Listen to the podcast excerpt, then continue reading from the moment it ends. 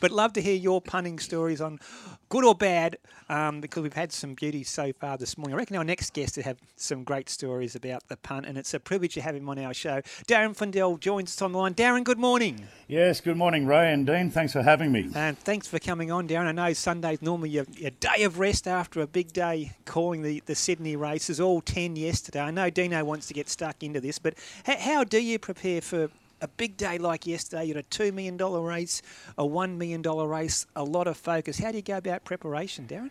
I think uh, the key really is to make sure that you're well prepared before you get to the track, normally the day before, or for instance, this week I did the vast majority of my form on Thursday. And uh, so uh, the process of actually doing the form, going through the selections, means that I'm watching replays, I'm watching trials, which means I'm becoming aware pretty much of all of the names of the of the horses. And um, so basically, once you get to the Saturday race day, it's just a refresher course because you don't really get a whole lot of time to to have a look at them. Rose Hill's not too bad, but at, at Randwick, for instance, with the whole parade there in the theatre of the horse, I can't mm. see any of that. At the back, isn't it? Yeah. That's right. The first time I see them is when they're moving out onto the track. So if they're running behind time, or if I'm on the on the radio doing an update or or answering phone calls, etc., sometimes you only get a very brief look at them.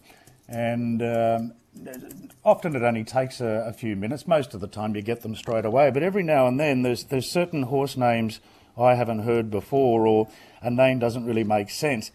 And you just can't get it into your head. Mm. And you keep, you say it three times, four times, five times, and then half a second later I've, I've already forgotten it. Which can be horrible horribly frustrating, and then the, the tension starts to build before the race.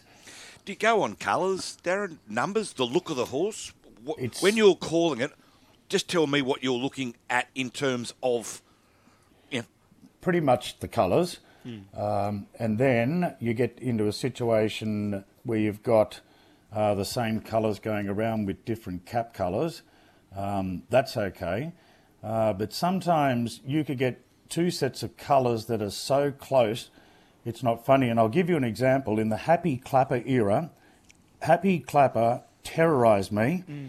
because his colours were just identical to the first Godolphin. set of Godolphin yeah, colours. they're all blue, weren't they? Yeah. Oh, yeah. and the amount of times I would now in that scenario, sometimes at about the 150 when I'm about to declare the Godolphin horse, I would just have to really double check and either go with a saddle cloth or, or certain horses might have a specific marking. Mm. God love Cascadian, at least I always knew who he was. yeah.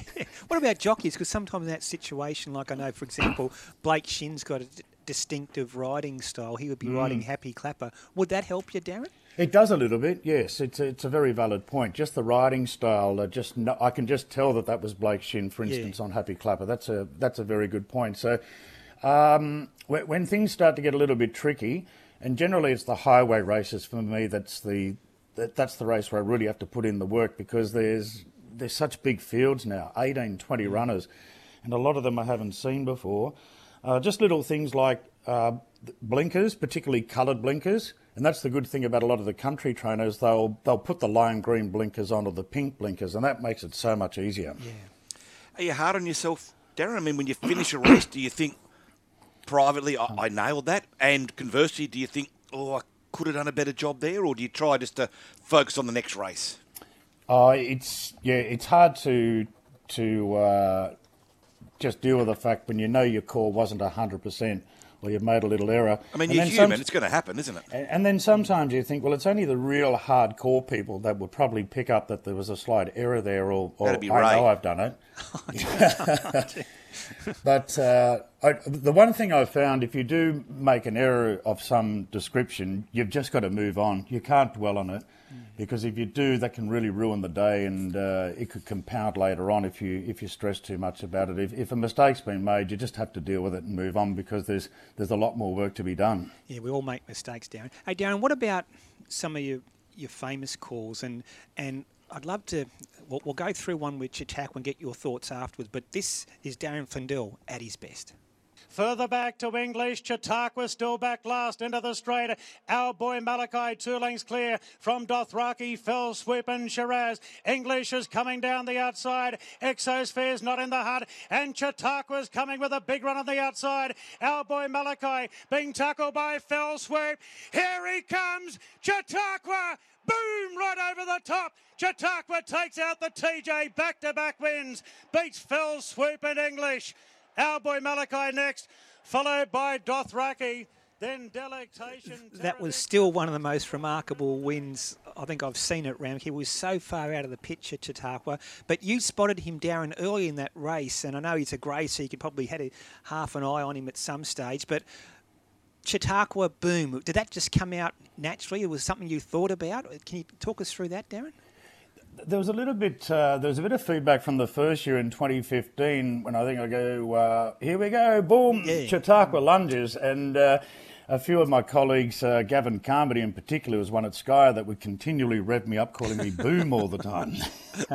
Boom, I guess, so I guess it was it was a little bit in my mind uh, the following year. Uh, because it, uh, you know, it got a, a little bit of a following the boom, and then of course uh, in 2016 when I went chips in with the boom, um, they went into full swing after that. Uh, Darren, it's your job, it's your profession, but do you also try to enjoy the races?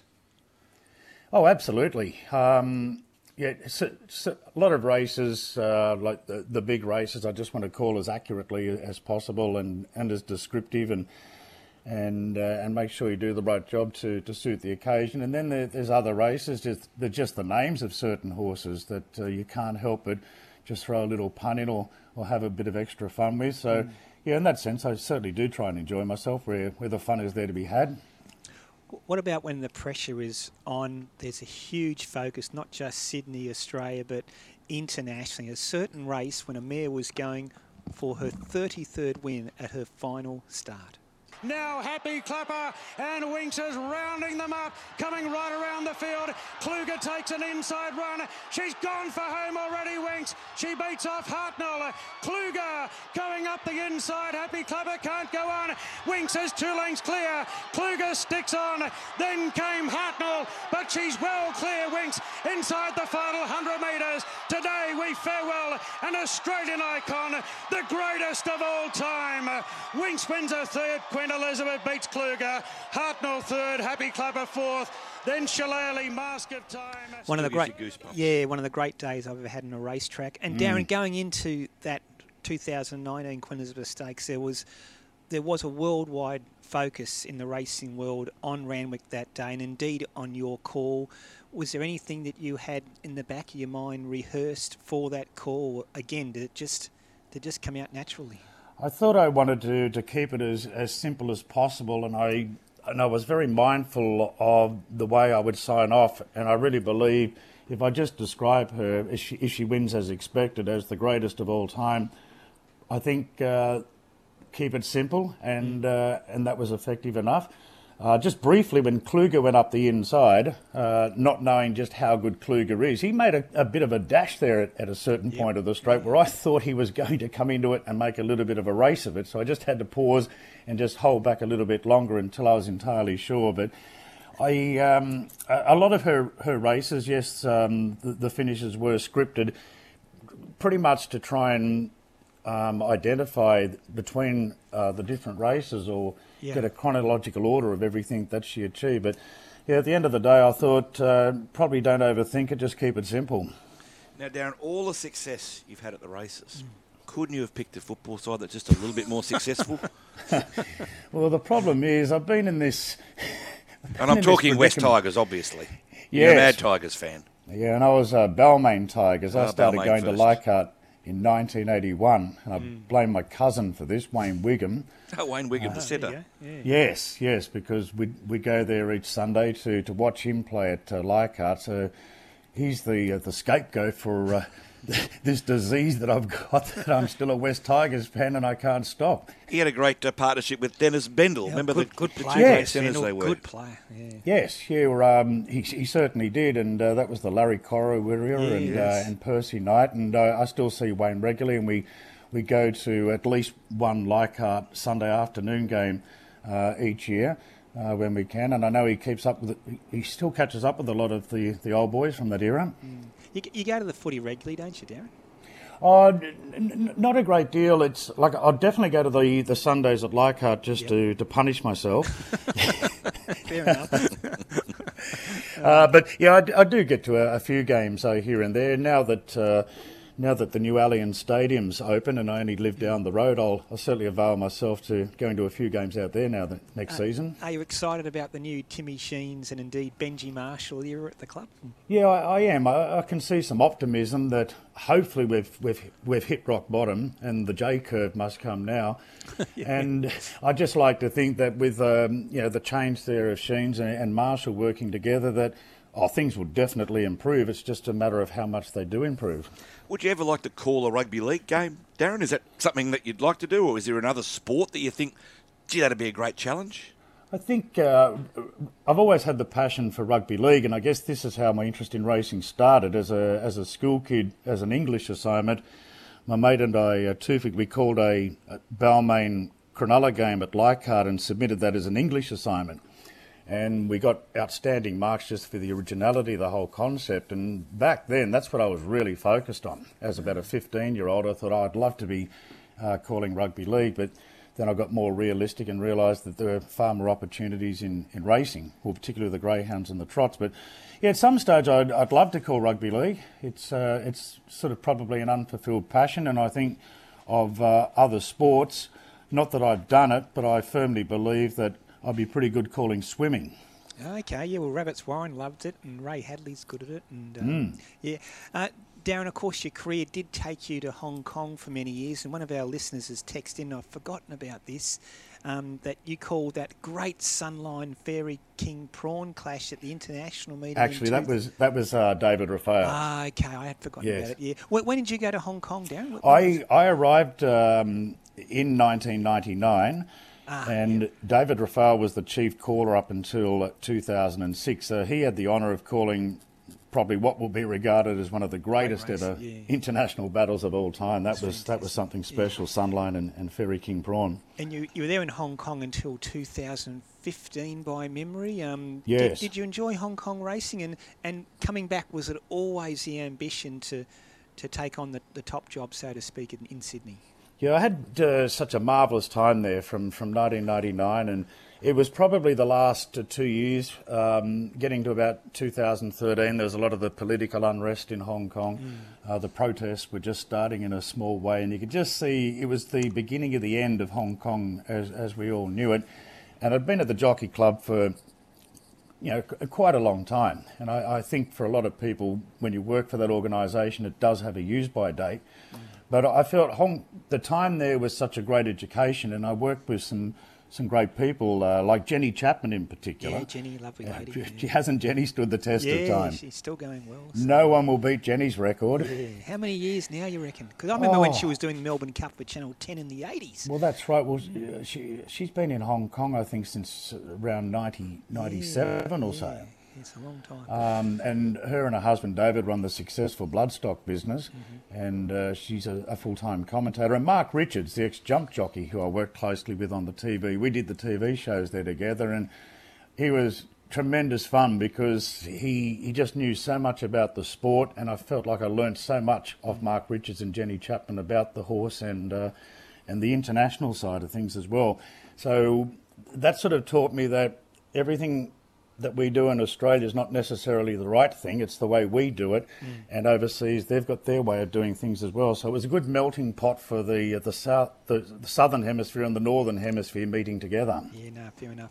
Hey, Darren, you know my good friend Dean Ritchie's got a fair bit of pull in the rugby league world. So 2023, Dino, can you make it happen for one Mr. D. Flindell and a rugby league calling?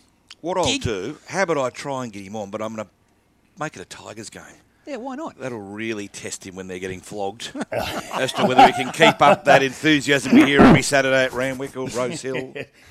I've got to uh, practice uh, Adam. Uh, what's he? Adam Dwayne now. his Dwayne. Yeah, yeah. They've all got different Yes. names these days. Uh, uh, Darren, are you like all of us? Like, um, and in my writing, sometimes uh, when you're doing a, a a race report, it might come through. You've concentrated on the horse you backed in the story rather than the actual winner because your horse has lost. When, when you've had a bet in a race, I guess professionally you just have to call the race, don't you? But naturally, you, you're going to be watching your horse, aren't you? Yeah, I think if your horse isn't in the picture and uh, they're getting down to the 200 metres, and sometimes you might quickly glance back just to try and find it. I don't, I don't want to overly focus on uh, on the horses I, I have a play on because the way I see it, I just call it as it unfolds, and I can't change the result uh, through my bets. But obviously, when you're a bit of a winning chance, you you might just raise it a level or two and put some more oomph into the call when it goes home a winner. Don't we all? hey, look, Darren, it's been an absolute pleasure to have you on the show this morning. I know Dino's already going to work his contacts and see what he can work out for you in 2023. But as long as you keep calling Sydney races, all the punters will be happy, Darren. Thanks for having us on, guys.